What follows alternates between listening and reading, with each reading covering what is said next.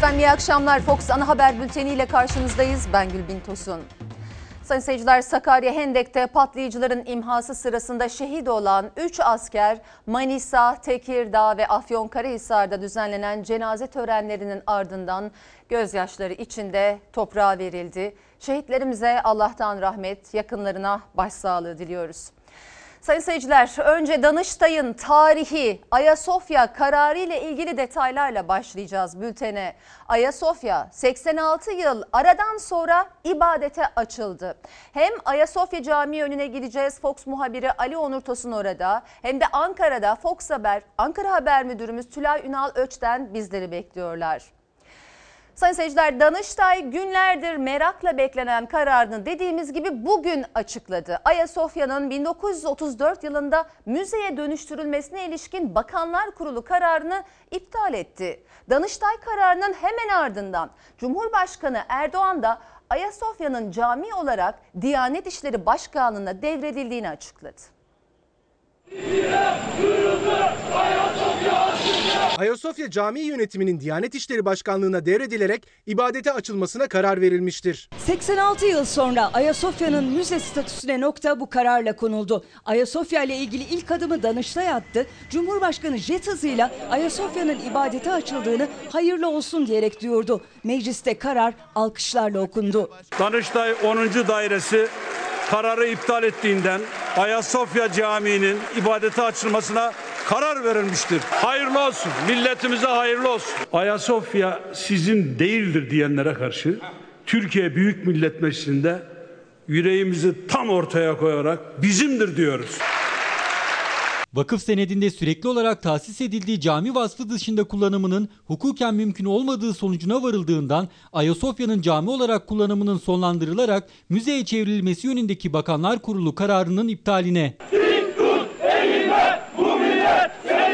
Danıştay kararını verir sonra da atılması gereken adım neyse ona göre atılır. Üstad Necip Fazıl Kısaküre'nin 55 yıl önce dediği gibi bekleyin gençler ama bugün ama yarın Ayasofya açılacak. Gözler Danıştay'ın kararındaydı. 2 Temmuz'da Danıştay savcısı 1934 yılında Ayasofya'ya müze statüsü veren Bakanlar Kurulu kararıyla yapılan işlemin hukuka uygun olduğunu ve açılan davanın reddini istemişti. Bir hafta sonra Danıştay 10. Dairesi oy birliğiyle tam tersi karar verdi. Ayasofya'nın Fatih Sultan Mehmet Vakfı'nın mülkiyetinde olduğu vurgusuyla. Ayasofya'nın vakfedenin iradesi gereği sürekli şekilde cami olarak kullanılması için toplumun hizmetine sunduğu, tapu belgesinde de cami vasfıyla tescilli bulunduğu vakıf senedindeki niteliğinin ve kullanım amacının değiştirilmeyeceği kuşkusuzdur. Ayasofya konusunda yöneltilen ithamlar doğrudan egemenlik haklarımıza saldırı anlamını taşımaktadır. Ya bizim topraklarımızda egemenlik konusu mu tartışılır? Bir kararnameyle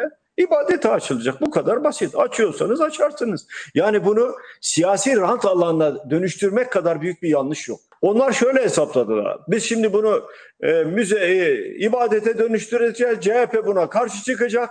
Biz de diyeceğiz ki bak işte gördün mü bu CHP? Biz diyorduk yıllardır bunlar dinsiz imansız diye. Bak yine karşı çıktılar. Açıyorsan aç kardeşim. Danıştay 10. Dairesi'nin kararından hemen sonra jet hızıyla Cumhurbaşkanı Erdoğan Ayasofya'nın ibadete açıldığını duyuran kararı imzaladı. Ayasofya Camii yönetiminin Diyanet İşleri Başkanlığı'na devredilerek ibadete açılmasına karar verilmiştir. Diyanet İşleri Başkanlığı'na devredilerek ibadete açılmasına karar verilmiştir. Milletimizin e, içinde, kalbinde, gönlündeki bir hasret sona ermiştir. Milletimiz için hayırlı olsun. Karar siyasette de yankısını hemen buldu. İlk tartışması dahi çıktı. Bugün sevinirken kimse üzülsün de istemiyoruz. Amasız bir hamdolsunu bütün meclis olarak diyebilmeliyiz. Benim altını çizdiğim yok nokta ama fakat değil. Hayırlısı olsun demedin, dedin demedin. Bu saçmalık yani. Evet, peki. Bütün millet, dünya bizi izliyor. Buradan Ayasofya mutluluğunu yaşayarak bir süreç yaşayalım. Bırakın Önemli ve kıymetli bir ibadethane.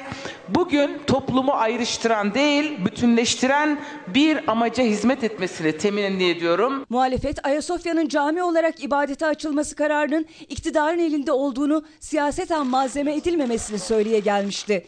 Bahçeli tavrını Ayasofya'da çan sesinin yerini ezan sesi alacak diyerek günler öncesinden belli etmişti. Şimdi gözler 86 yıl sonra kılınacak ilk namazda. Belirttiğim gibi şimdi de Ankara'dayız ama bir düzeltmeyle tabii Fox Haber Ankara haber temsilcimiz Tülay Ünal Öç'ten bizleri bekliyor. Tülay merhaba. Şimdi şöyle e, tarihi Merhaba bir karar dedin. Gerçekten de öyle 86 yıl sonra verilmiş bir karar, e, bir ilke e, imza atılacak bu kararın ardından. Bir haftadır aslında bu karar bekleniyordu. Hem AK Partili yetkililerin basına verdiği demeçlerden hem de bugün e, Berat Albayrak'ın Twitter hesabından yaptığı açıklamadan anlaşılıyordu gibi diye tahmin ediyorum. Şimdi hem ulusal hem uluslararası yankılar olacak onlara e, birazdan geçeriz. Ama öncelikle merak edilen sorular var. Gerekçeli, gerekçeli karar. Danıştay'a daha önce 3 kere E, 2005-2008'de red, 2018'de e, yetkisizlik kararı var. Bu gerekçede e, ne var detayları sende tabii ki. E, bir diğer can alıcı nokta daha doğrusu bundan da daha önemlisi bu kararın ardından ilk namaz ne zaman kılınacak acaba? E, seni dinleyelim Tülay Ünan Öç'ten. Ee, Gülbin e, bugün e, ikindi ezanında Ayasofya önünde kalabalıklar vardı. Bu çok anlamlı bir kalabalıktı ve tabii orada bütün e, toplanan inananlar, ibadet etmek isteyenler aslında Ayasofya'nın içinde de olmak istiyorlar. Bu karar ne zaman alınacak? Tabii gözler saat 23 20.53'e çevrildi. Çünkü Cumhurbaşkanı Recep Tayyip Erdoğan e, 20.53'te bir ulusa sesleniş, millete sesleniş yapacak.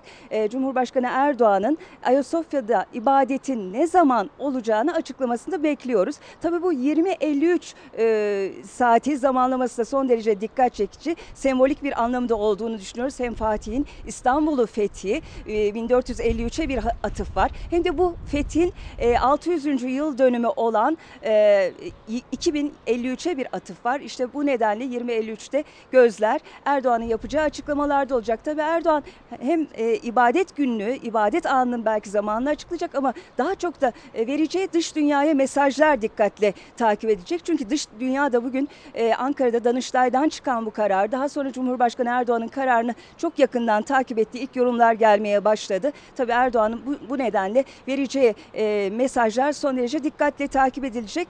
Onunla birlikte az önce sorduğun soru gerekçe. Gerekçe neydi ve diğerlerinden neden farklıydı? Daha önce bu dava bu davanın üç kez açıldığını biliyoruz ve her defasında reddedilmişti. Özellikle e, 1934 tarihli alınan Bakanlar Kurulu'na ilişkin herhangi bir imza e, sahteciliği olmadığı yönünde karar var, vardı ve daha sonra Anayasa Mahkemesi'ne kadar da gitmişti ve Anayasa Mahkemesi e, yetkisizlik kararı vermişti. Bu bizim yetkimizde olan bir karar değil demişti. En son Danıştay Savcısı da 1934 yılında e, alınan Bakanlar Kurulu işleyiş olarak hukuk e, anlamında o günkü mevzuat çerçevesinde doğru bir karar demişti. Ama bugün baktığımızda Danıştay farklı bir e, yönde karar verdi. Daha önceki davalardan farklı bir yönde karar verdi. Özellikle bunda şu vurgunun yapıldığına e, gerekçede e, dikkat ediyoruz. E, Fatih Sultan Mehmet Han Vakfı'nın tapu sicilinde e, Ayasofya bu vakfa e, kayıtlıdır ve dolayısıyla vakıf senedi dışında e, cami olarak kullanılması özellikle belirtilmiştir. Bu vakıf senedinin dışında bir işlem yapılması doğru değildir diyor. Hatta şöyle bir ifade var. Devletin vakıf varlığının vakfedenin iradesine uygun olarak kullanılmasını sağlama yönünde pozitif yüklülüğü, yükümlülüğü olduğu kuşkusuzdur deniyor. İşte bu kararla, bu gerekçeyle e, Ayasofya ibadete açıldı. Ve ben birkaç da son dakika notu vermek istiyorum. Yayına girmeden önce Devlet Bahçeli'nin bir açıklaması geldi. Ee, Ayasofya'nın ibadete açılması ile ilgili. Özellikle ben o açıklamanın dış dünyaya verilen mesaj açısından olan önemli bir bölümünü almak istiyorum. İnanç haklarımızı, egemenlik kazanımlarımızı tahrip ve taciz etmek maksadıyla kuyruğa giren ülkeler, odaklar ve husumetle beslenen çevreler kaybetmiştir. İrade milletin karar hukukundur dedi. Onun dışında e, biz yayına girerken e, iki siyasi parti liderinden yine açıklama vardı. Davutoğlu e, özellikle bu karardan memnuniyetini belirttikten sonra şöyle bir vurgu yaptı. İktidar ve muhalefetin takındıkları sorumlu tavır takdire şayandır dedi.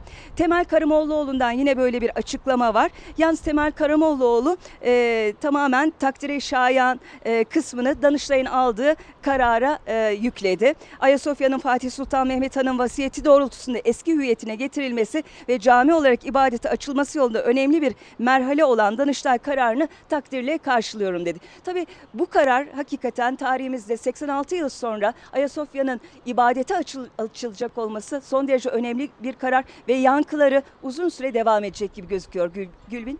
Peki Tülay Ünal Öç'ten çok teşekkürler. Ee, Şimdi şey, e, şimdi Ayasofya Camii'nin önüne dönüyoruz sayın seyirciler. Fox muhabiri Ali Onur Tosun da e, Fox kameramanı Ayhan Dursun da e, bizleri bekliyor Ayasofya Camii önünde. Onur Tosun, Danıştay kararının hemen ardından orada kalabalık toplanmaya başlamıştı zaten. Şu anda durum ne orada? Seni dinleyelim. Gülbin Tosun aslında Danıştay kararının hemen ardından değil öncesinde de burada heyecanlı ve coşkulu bir bekleyiş vardı. O bekleyiş işte heyecanlı bekleyiş Danıştay kararının hemen ardından kendisini coşkuya bıraktı.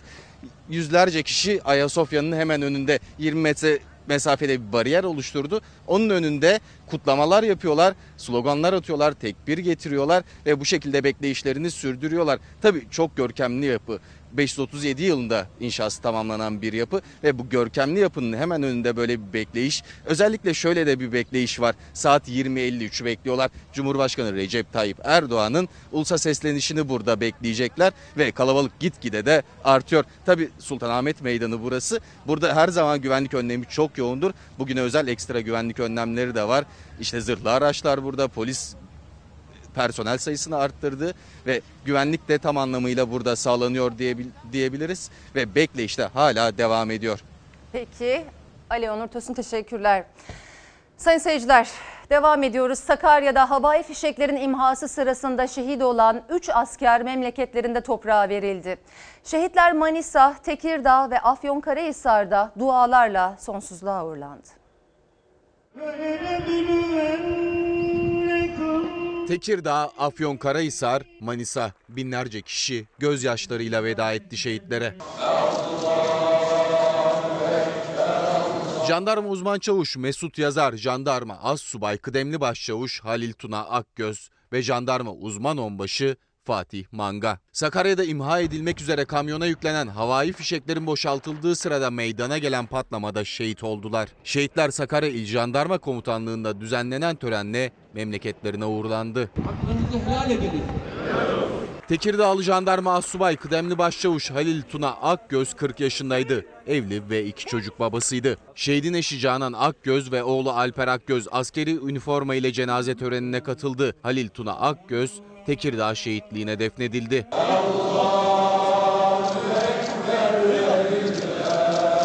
Uzman onbaşı Fatih Manga için baba ocağı Afyonkarahisar'da cenaze töreni düzenlendi. İçişleri Bakanı Süleyman Soylu da şehidin cenazesine omuz verdi. Şehit Manga Kocatepe Asri Mezarlığı'nda toprağa verildi.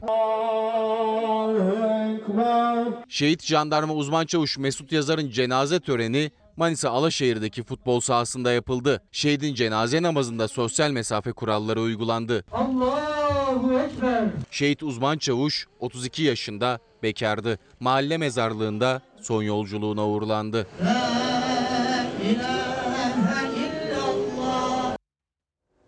Şehitlerimize bir kez daha Allah'tan rahmet diliyoruz.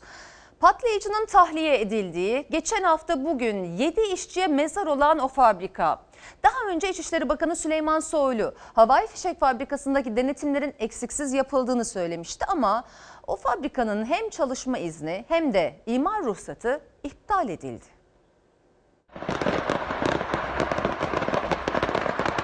Burada kimin en ufak bir ihmali söz konusuysa bunun gereği yerine getirilecektir.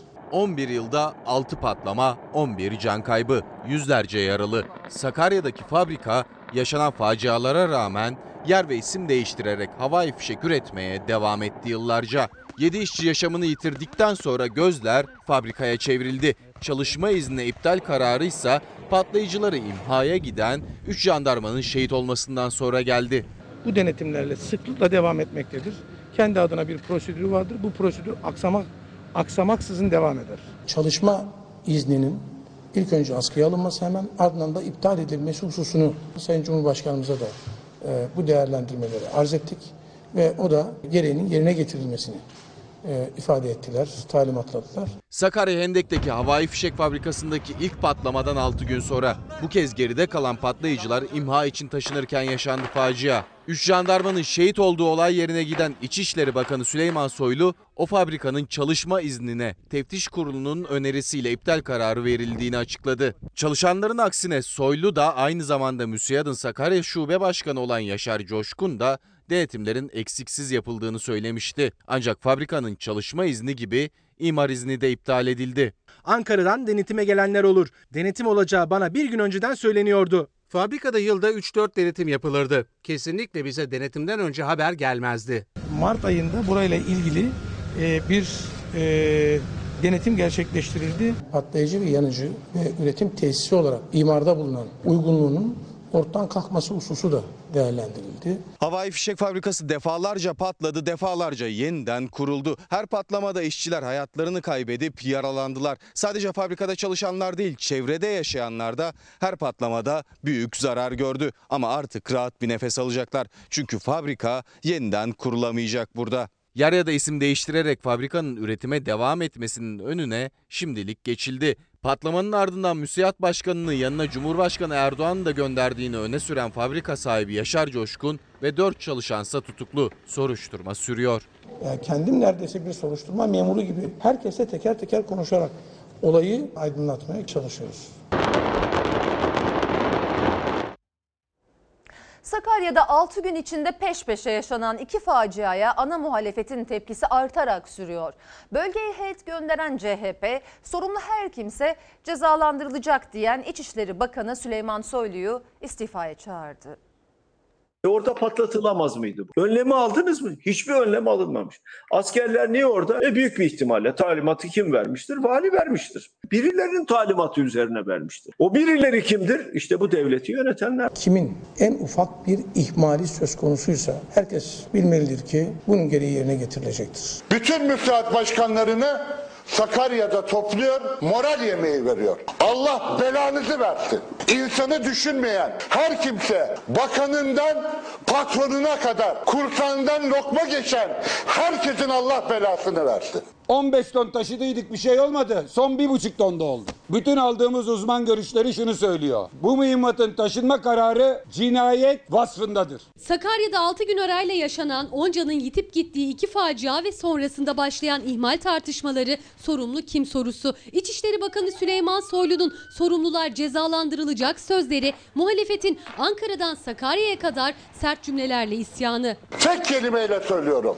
Allah belanızı versin. İhmali olanlarla ilgili tutuklama konusunda fabrikanın yöneticileri için gerekli kararları başsavcılığımız ve adalet mekanizmamız adliyemiz yerine getirmiştir. Talimatı kim verdi? Niçin önlem alınmadı? Önlemin alınıp alınmadığı konusunda özel bir çaba gösterildi mi? Biz bu patlayıcıları yükledik. Bunlar sanki sokakta çöpler toplanıyor, çöp alanına dökülüyor. Patlayıcının ne olduğunu bilmiyorlar. Çünkü devletin ne olduğunu bilmiyorlar. Bu feryatların, bu çığlıkların, bu İçişleri Bakanı o koltuğunda oturduğu müddetçe asla durmayacaktır. Anaların yüreği soğumayacaktır. CHP istifaya davet etti. İlk facia sonrasında patlamadan 3 ay önce fabrikanın denetlendiğini söyleyen İçişleri Bakanı Süleyman Soylu'yu Mart ayında burayla ilgili denetim gerçekleştirildi. Patlayıcı bir madde içerdiği sebebiyle Süleyman Soylu 3 ay önce denetlemiştik. 1. Kendi paçasını kurtarıyor. 2. Fabrika sahibini kurtarıyor. 3 ay önce denetlediğinde bu fabrika niye yanardağ gibi patladı? Sen denetlediğinde demek ki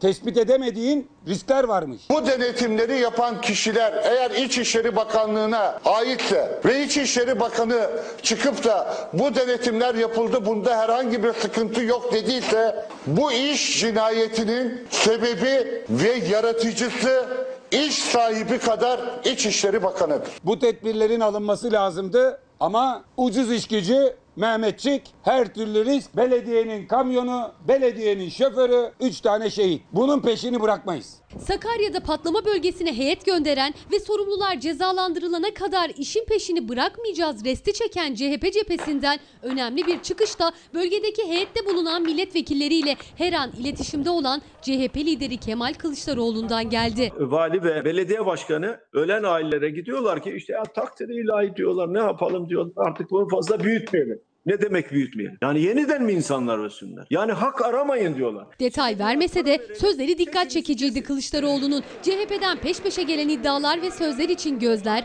İçişleri Bakanı Süleyman Soylu'da. Üç askerin şehit olduğu ikinci patlamaya yönelik sorular henüz yanıt bulmadı. Uzmanlara göre patlayıcıların taşınmasında uyulması gereken bazı kurallar göz ardı edildi.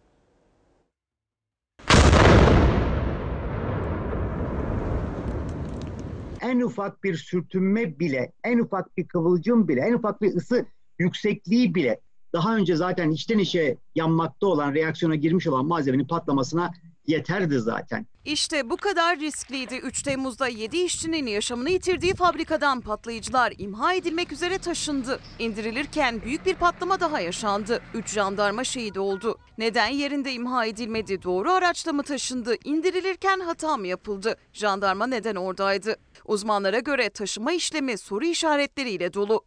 Eğer çevre koşulları uygun değilse hemen dibinde bina konut varsa anlarım. Ama burada öyle bir durum da yok. Zaten çevresinde konut yok. Patlayan patlamış, çukurlar açılmış. Gayet yer uygun. O yerde bunları patlatmak gerekiyordu. Afet uzmanı Doktor Kubilay Kaptan'a göre 3 Temmuz'daki facianın ardından Sakarya Hendek'teki havai fişek fabrikasındaki patlayıcılar en az 15 gün soğutulmalıydı. Yerinde imha riski azaltırdı. İkinci soru işareti ise patlayıcıların taşındığı kamyonlara ilişkin. İddiaya göre özel korumalı araçlar yerine çakıl ve kum taşınan kamyonlar kullanıldı. Onlara denmiş ki bunlar tehlikesiz. Bu insancıklara bir tane kamyon veriliyor. iptidai bir şekilde.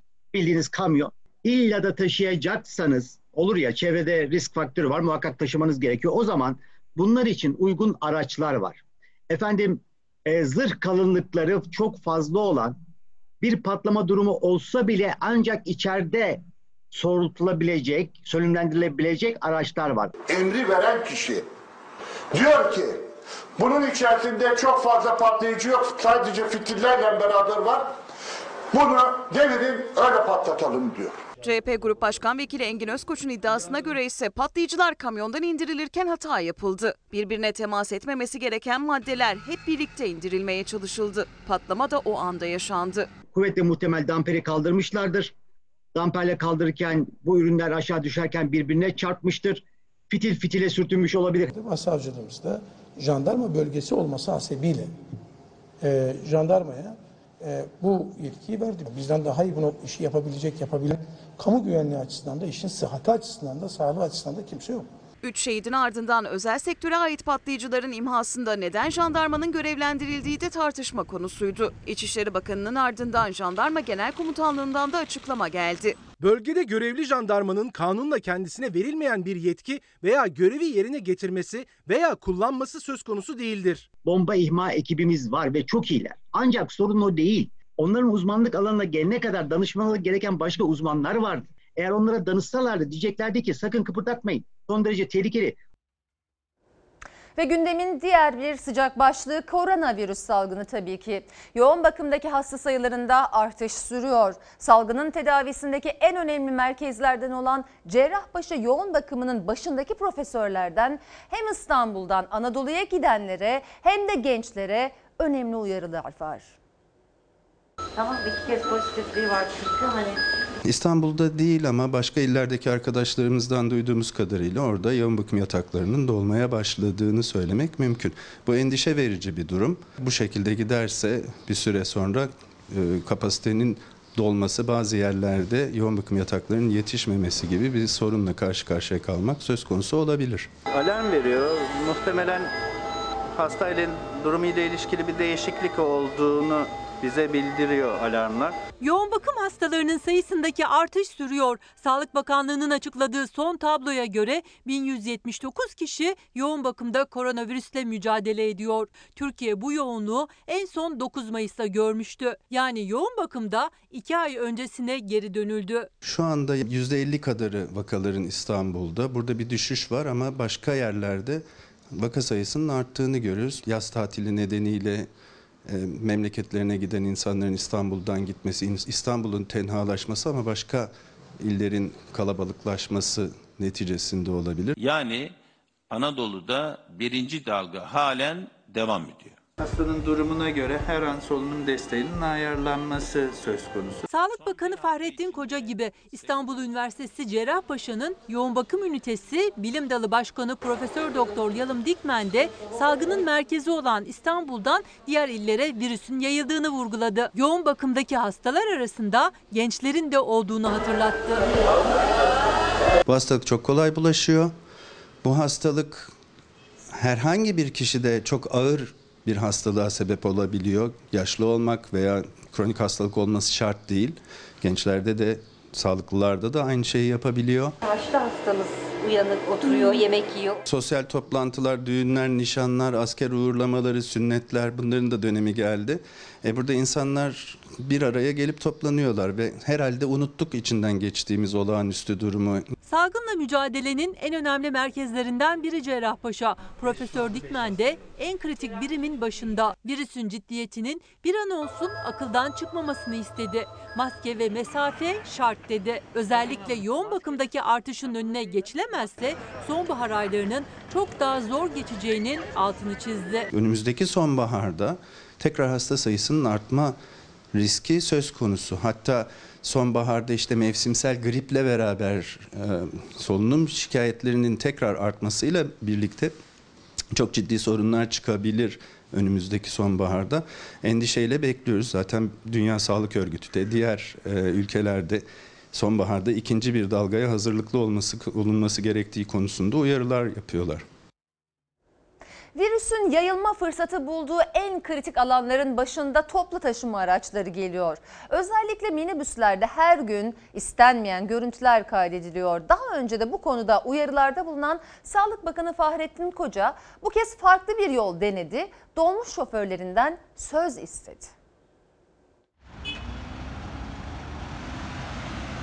Bu kadar yolcuyu burada tutamazsınız. İki kişi oturtturamazsınız. Abi ben oturtturmuyorum Alırken- bak. Abi git yazıhaneden alamazsın. Gel abi yazıhaneye söyle ben Yazıhaneye abi. söyleyeceğim. Bu otobüste de gidiyorum inmiyorum da aynı bu şekilde. Her gün kaydediliyor benzer görüntüler. Minibüsler, otobüsler tıklım tıklım. Sağlık Bakanı Fahrettin Koca defalarca uyardı. Bu kez de dolmuş şoförlerinden söz istedi. İstanbul'daki tüm dolmuş kooperatifleri ve duraklarından söz istiyoruz. Dolmuşlar fazla yolcu almayacak. Söz veririm vermesine ama devletten de bize yardım bekliyoruz biz. Yani mazottan vergiyi almasın yeter. Alınca sitem ediyorsunuz, almayınca sitem ediyorsunuz. Ne yapayım ben şimdi? Hadi çok, abla yasak zaten. Ayakta bir kişiye ceza yazıyorlar. Yolcular gidecekleri yere geç kalmamak için başka çaremiz yok diyor. Minibüs şoförleri de aslında fazla yolcu taşımak istemiyor. Sağlık Bakanı'na söz verebilmek için önerileri ise giderlerin düşürülmesi. Başta da mazottan alınan verginin. Şu an sabahtan beri inan, inan ki bedava çalıştım. Sadece mazot parasına çalıştım. Sağlık Bakanı Fahrettin Koca minibüs şoförlerinden söz istediği istemesine ama aslında minibüs şoförleri de yolcular da yani her iki tarafta mağdur. Minibüs şoförü yolcu alsa ceza yiyor, almasa yolcular işlerine yetişemiyor. Alamadığı zaman veyahut da alım, ayakta almıyorum dediği zaman mağdur oluyoruz tabii ki. İşimize geç kalıyoruz, evimize geç kalıyoruz. Dışarıda olan niye almıyorsunuz diyor. Arabada olan daha alacak mısınız diyor. Sosyal mesafe kurallarına uyulmayan toplu taşıma araçlarına yönelik denetimlerse sürüyor. Biz akşama kadar durakta bekliyoruz. Acaba çevirme ceza yiyecek miyiz yemeyecek miyiz? Bir tane öğrenci alıyoruz ayakta 1,5 lira. Ceza yiyoruz 104 lira. Ekonomi gündeminde hangi başlıklar var aktaralım. Türkiye İstatistik Kurumu Nisan ayında işsizliğin düştüğünü açıkladı. Tam da salgın döneminde gelen bu düşüşün sebebi ekonomi uzmanlarına göre TÜİK'in değiştirdiği işsiz tanımı.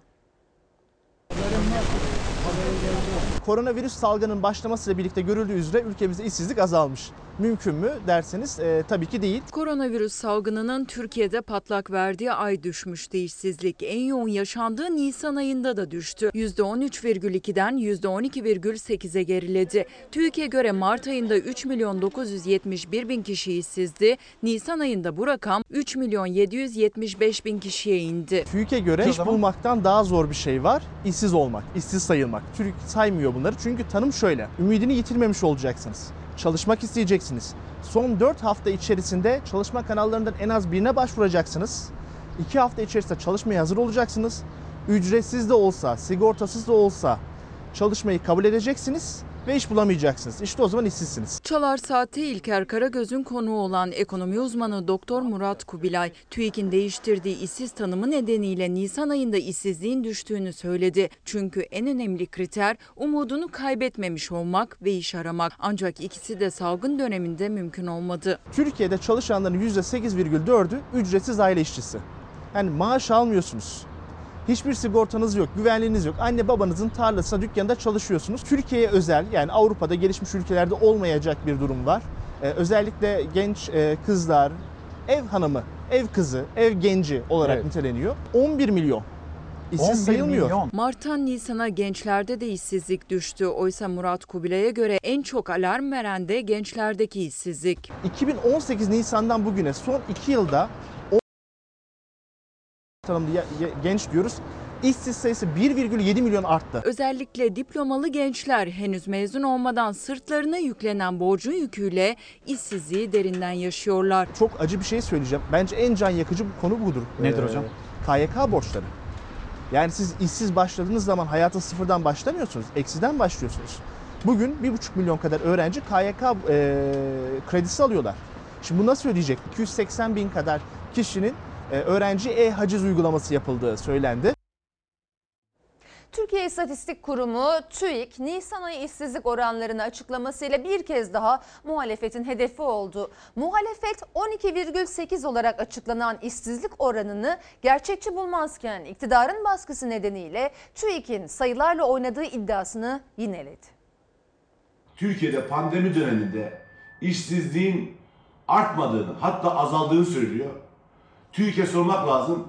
Bu rakamlar acaba hangi ülkenin rakamları? Herkes işsizlikten kıvranırken TÜİK'in yapmış olduğu açıklama insanların aklıyla alay etmedir. Türkiye'de işsizliğin düştüğünü söyleyen bir istatistik kurumuna, bir ekonomi bakanına kargalar bile gürüyor bugün.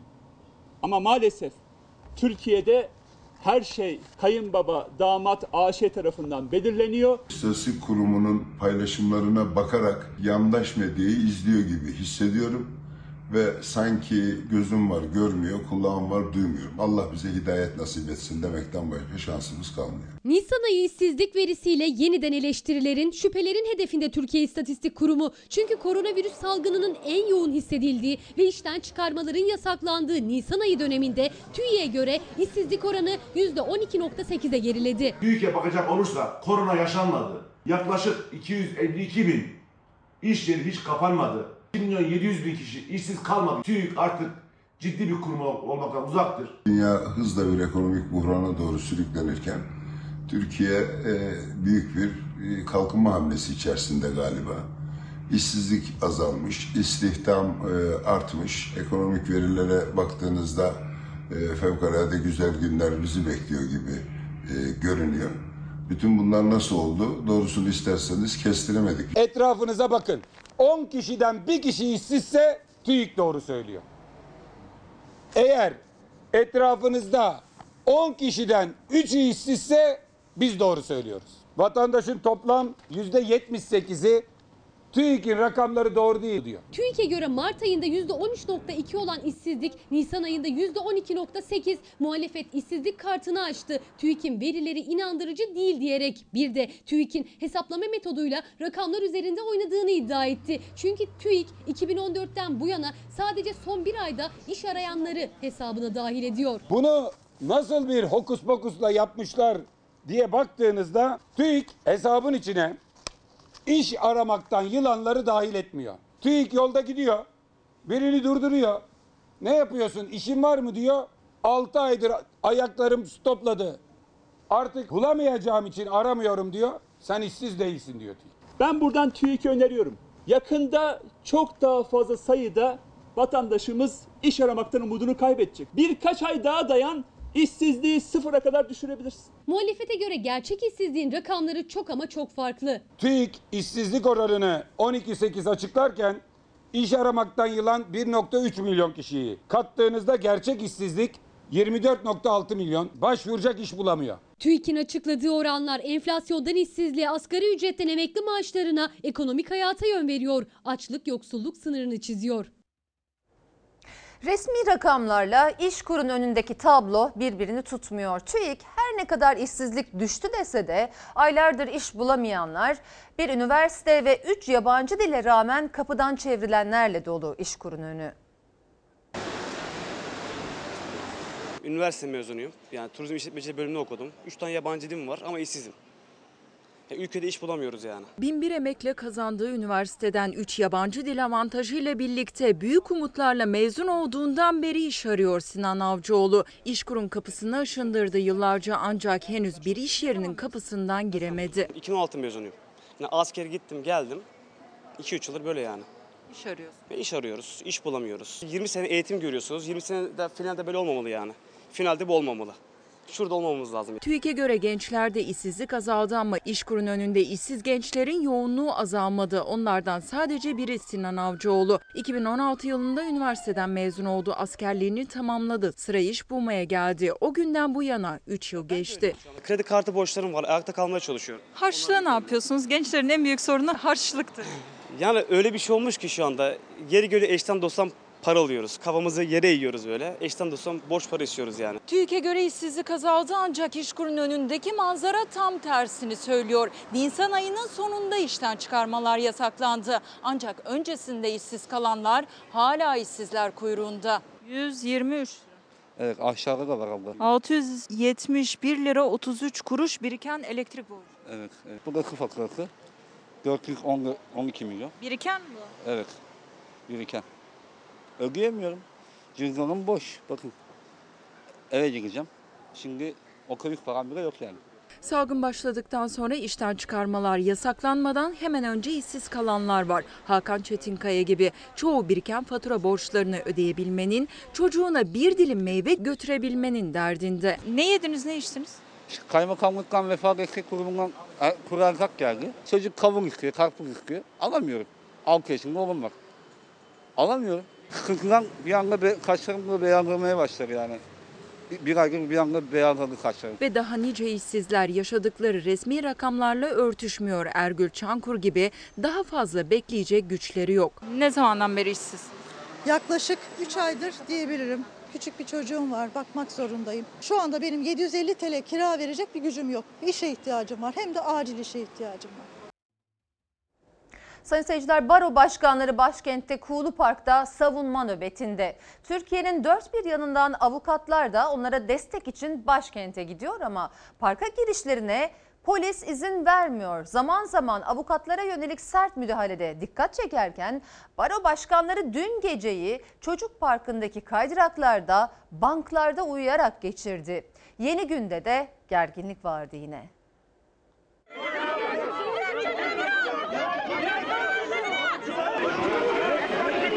CHP'li vekil de o arbedenin ortasında Baro başkanları ve avukatlar meclise çoklu baro düzenlemesinin geri çekilmesi dilekçelerini ulaştırmadan hemen önce polis, avukatlar ve baro başkanlarının önüne set çekti. Tansiyon yükseldi. CHP'li vekil Ali Şeker o gerginliğin tam ortasında kaldı.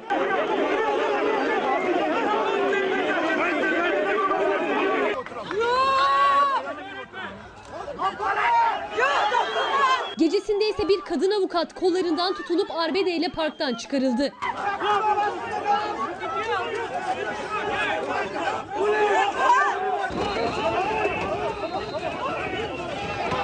Baro başkanlarının Kuğulu Park'taki savunma eyleminde tansiyon dünden beri hiç düşmedi. Teklifi meclisten geri çekilmesi için dilekçe toplayacaklardı ancak polis baro başkanlarını barikat içine aldı. O dakikalarda Barolar Birliği Başkanı Metin Feyzioğlu genel kurulda bu görüntüyü verirken CHP İstanbul Milletvekili Mahmut Tanal da Kuğulu Park'ta barikatları yıkmaya çalıştı.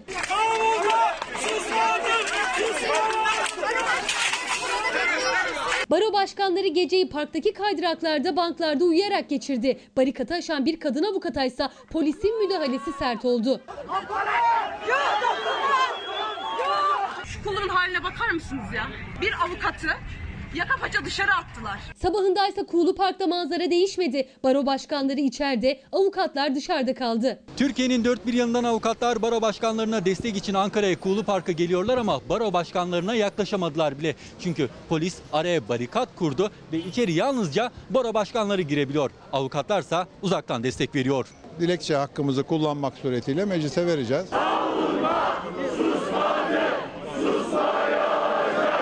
Teklifin genel kuruldan geri çekilmesi için baro başkanları dilekçelerini imzaladılar. Avukatlarla birlikte tek sıra halinde meclise yürüyorlar, dilekçelerini verecekler. Baro başkanlarının tek sıra halindeki yürüyüşü 50 metre sonra polis tarafından kesildi. Dün başlayan gerginlik bugün de devam etti.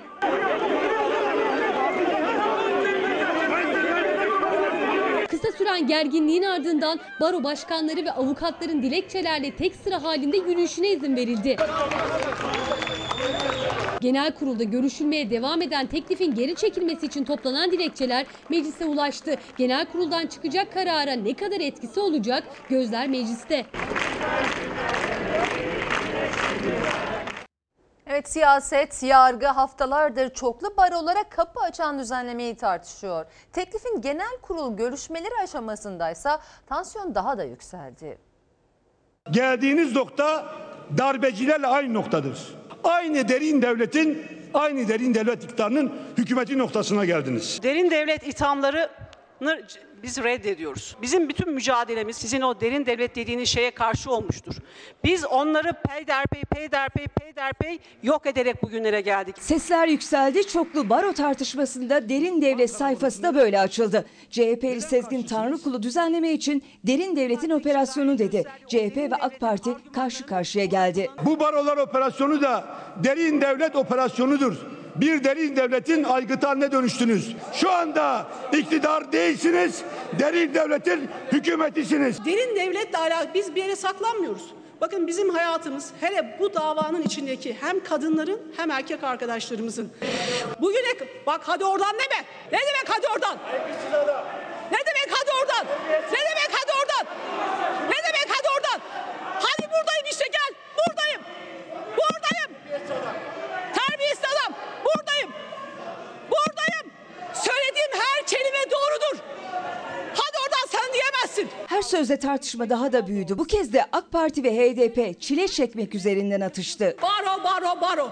Ya baro demek benim için ne biliyor musunuz? Çile çile çile. Baroda staj yapmak için 6 yıl uğraştım. O yüzden bana barolar, hak, hukuk dediğiniz zaman ben çilemi hatırlıyorum. Geçmişte yaşadığınız ya da yaşamadığınız. Hadi biz yaşadığınızı varsayalım. Kanunlar intikam amacıyla yapılamaz. Baroları bölmemizin, parçalamamızın, yönetmek istememizin sebebi geçmişte bize yaptıklarıdır diyorlar. Bak hala çektiniz mi çekmediniz mi bilmiyorum. Diyelim ki çektiniz. Ben yarası olan bir insanım ama hayatımı yaralarla yönetmiyorum.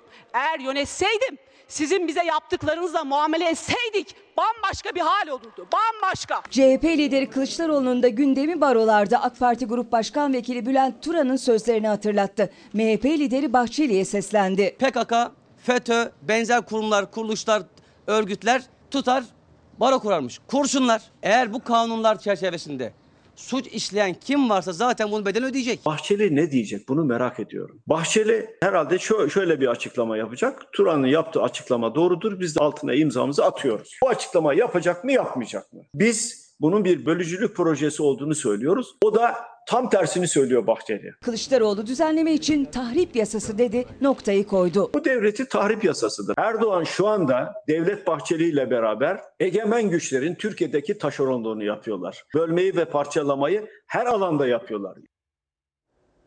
Adana Büyükşehir Belediyesi'nden alacağını tahsil edemeyen şirket belediyeyi icraya verdi. Belediye Başkanı Zeydan Karalar'ın makam odasındaki mobilyalar haciz Odamız bugün haciz edildi. Adana Belediyesi açısından sevindirici bir durum değil elbette. Adana Büyükşehir Belediye Başkanı Zeydan Karalar'ın makam odası acizlendi. Odadaki eşyalar kamyonete yüklendi. Biz her yerde çalışıyoruz. Bizim için her yer, her yer çalışma odası. Adana Büyükşehir Belediyesi'ne kilit parke taşı döşeme işi yapan şirket 2016 yılından kalan 5 milyon 800 bin liralık alacağını tahsil edemedi. Şirket bunun üzerine belediyeyi icraya verdi. 30 milyona yakın Büyükşehir Belediyesi'nde iş yapmış bu firma. 20 milyona yakında para ödemiş. 2019 yılında yerel seçimler yapıldı. CHP'li Zeydan Karalar başkan seçildi. Karalar önceki belediye başkanı MHP'li Hüseyin Sözlü döneminden kalan borcu üstlenmek zorunda kaldı. Yapılmadığı halde para ödenen bir iştir o. Ben bilirkişi raporunu okudum. Diyor ki bilirkişi raporu evet bu iş yapılmamıştır ve iş yapılmadığı halde para ödenmiştir. Bilirkişinin raporu bu. Şirket 2016 yılından kalan alacakları için belediyeyi icraya verdi. İcra davası sonuçlandı. Haciz kararı çıktı. Şirket kamyonetle belediyenin kapısına dayandı. Ortada bir gerçek var ki 2016'nın mevzusu bu. 2016'dan buraya gelen bir alacak. Peki ben buradan soruyorum alacaklıya. 2016'da 2017'de, 2018'de aklın neredeydi? İcra memurları öğlen saatlerinde belediyeye gelerek Adana Büyükşehir Belediye Başkanı Zeydan Karalar'ın makam odasındaki mobilyaları acizetti. Eşyalar tek tek kamyonete taşındı. Sadece 2020'de 6 milyon 400 bin lira önceden yapılan protokol mucibince ödeme yaptık biz. Bu güç koşullarda. Adana Büyükşehir Belediye Başkanı Zeydan Karalar haciz işleminden sonra odasına tahta masa ve sandalye koyarak görevine devam etti. Ama aslında benim odaya da ihtiyacım yok. Çünkü odada oturan, odada vakit geçiren bir yönetici olmadım hiçbir zaman. Zamanı. Yeniden merhaba Fox ana haberi kapatacağız ama öncesinde tam şu saniyeler itibariyle Doktor Fahrettin Koca yeni koronavirüs tablosunu açıkladı. Birazdan arkada göreceksiniz. Bizlere mesajı var her zamanki gibi onu paylaşalım. Yeni tanı konan hasta sayısında 10 Temmuz bugün itibariyle 25 Haziran'da başlayan düşüş devam ediyor. Binin altına çok yakınız. Fakat bu azalmaların yavaş Yükselişlerin ise ani olduğunu unutmayalım. Artışlar ve düşüşler maske ve mesafe kuralına uyumdaki artışa veya azalmaya bağlı diye uyarıyor. Hemen gördüğünüz arkamda bugün test sayısı 48.787 düne göre düşüş var. Vaka sayısı 1003 olmuş. Bakan Koca da binin altına düş, e, gelmeye çok yakınız diye belirtti onu aktardım. 1003 dün 1024 vakamız varmış. Bugün vefat sayımız 23. Allah'tan rahmet diliyoruz hayatını kaybedenlere. Bugün iyileşen hasta sayımız 1493. E, düne göre tabii büyük bir düşüş var olduğu gözüküyor burada. Böylece Fox ana haber bültenini burada noktalıyoruz. Fox'ta yayın efendim Bay Yanlış'ın yeni bölümüyle devam edecek. İyi bir akşam geçirmenizi diliyoruz. Hoşçakalın. Feda bir tek dostuma Her köşesi cennetin ezilir yerler için